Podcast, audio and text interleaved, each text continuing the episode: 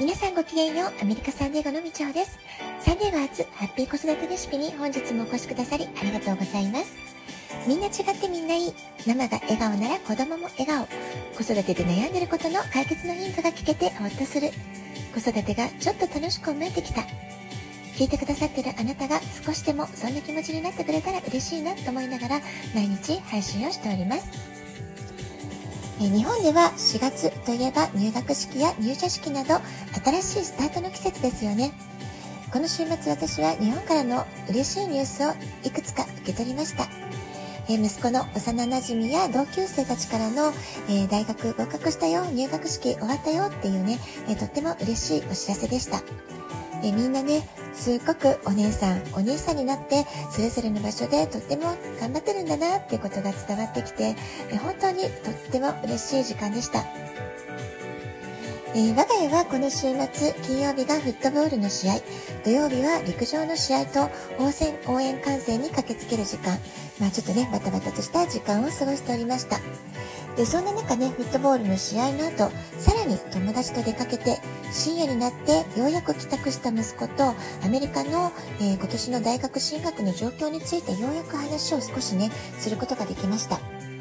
でその時息子から聞いた話がえ昨日までのラジオトークで思春期の子どもたちへの関わり方、まあ、そういったことをね2日間お話ししてきたわけなんですけれどもそのテーマとまさにリンクする話だったので今日はねそのことを少しねお話ししていこうかなと思っています。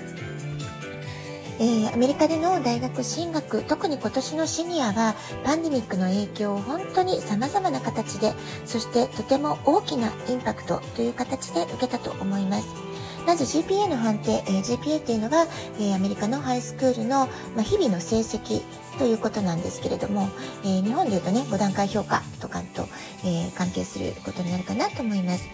でその GPA の判定が州や学校区の判断によって、え大きな違いが生まれたんじゃないかなというふうに思います。でアメリカの大学進学においてはこの GPA と呼ばれるハイスクールでの授業の成績とても重要な要素となるんですよね。ですので高校生たちはいつもこの GPA の数字を日常的に気にして過ごしているという状況があります。それから SAT や ACT などの統一テスト。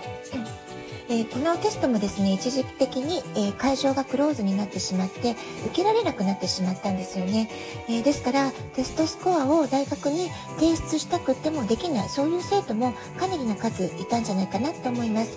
でもちろん大学側もテストスコアは出しても出さなくてもいい、まあ、そういうねテストオプショナルっていう対応策を提示してくれるところがほとんどの大学であったと思います。で今後ねこのテストオプショナルっていう傾向はどんどん広がっていって、まあ、それがねいずれスタンダードになっていくんじゃないかなっていうね新しい傾向も言われております。でそれから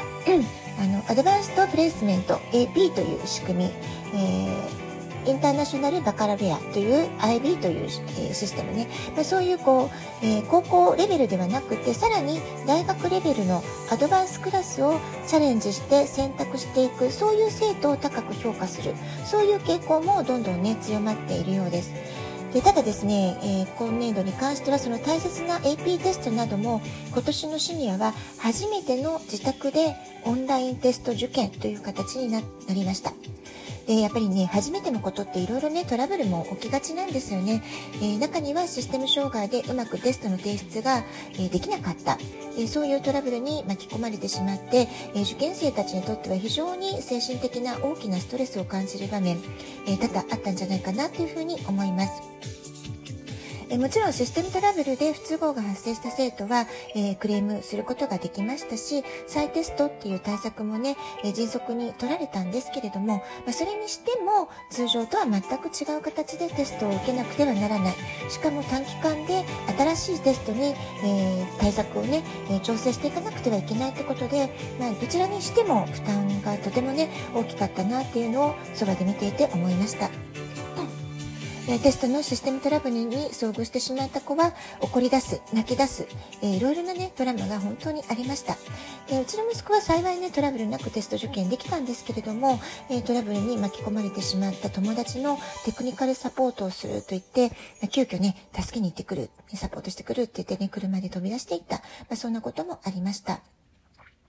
そして最近になって分かってきたことは、パンデミックの影響で大学へ入学してもキャンパスでの、え生活ができないため、えオンライン授業が続くのであれば、ギャップイヤーを取るということで、一つ上の学年の、え生徒たちがですね、大学入学を1年遅らせる、そういう生徒が、えー、去年から今年にかけて非常に多かったんですね。ということは、おのずと今年の受験は競争率がとても高くなってしまった。非常に狭き門であったということが言えるんじゃないかなと思います。で最近ようやくね、次第に、えー、昨年の秋アプライして大学の結果が、えー、みんな分かってきていまして、周りの友人たちの状況を聞けば聞くほど、今年の大学受験がいかに大変だったのか、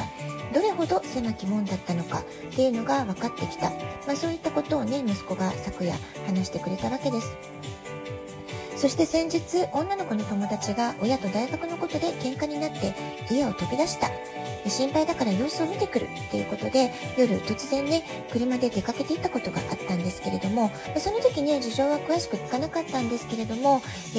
ー、昨日ね、聞いた話によると、大学受験で不合格の通知が来てしまった。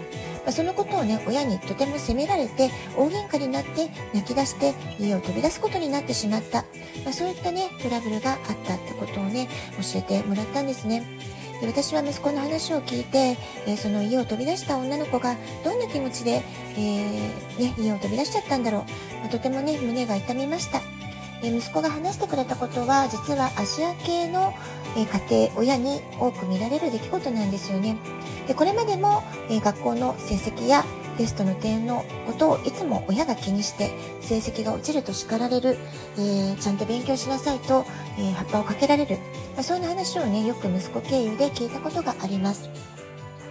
それで私はね、あの、一切息子の成績とかテストの結果とか何も言わないって決めているので、え息子には、えー、ちょっとね、時々不思議がられて、マミーは全然俺に成績のことを聞かないよねって言われたり、えー、でもそれはすごくありがたいって思ってるよ。いつもサポーティブでありがとうっていうふうにね、言われたことがありました。えー、こんな風にいい大学に入ることがいいんだっていう、こう、古い価値観っていうんですかね。土の時代の古い価値観に親が縛られている場合、え今、ものすごく時代が変化してて、大きな変化、次々起こって加速している、えこの今を生きている子供たちにとっては、親の古い価値観の押し付け、すごい大きなストレスになっていくんですよね。組織や権威の力が尊重されたのは土の時代の価値観です。風の時代になっている今、それは適応しないんじゃないかなと思います。私自身もこれまで息子が積み重ねてきた文武両道という努力が果たして本当にこの先、これからの時代にいいことなのかどうか、いつも迷いながらでした。そもそも大学へ行くことが10年後、20年後の子供たちの幸せに結びつくんだろうか。まあ、そんな疑問、葛藤を感じながら、この1年間息子の大学受験を見守ってきたわけです。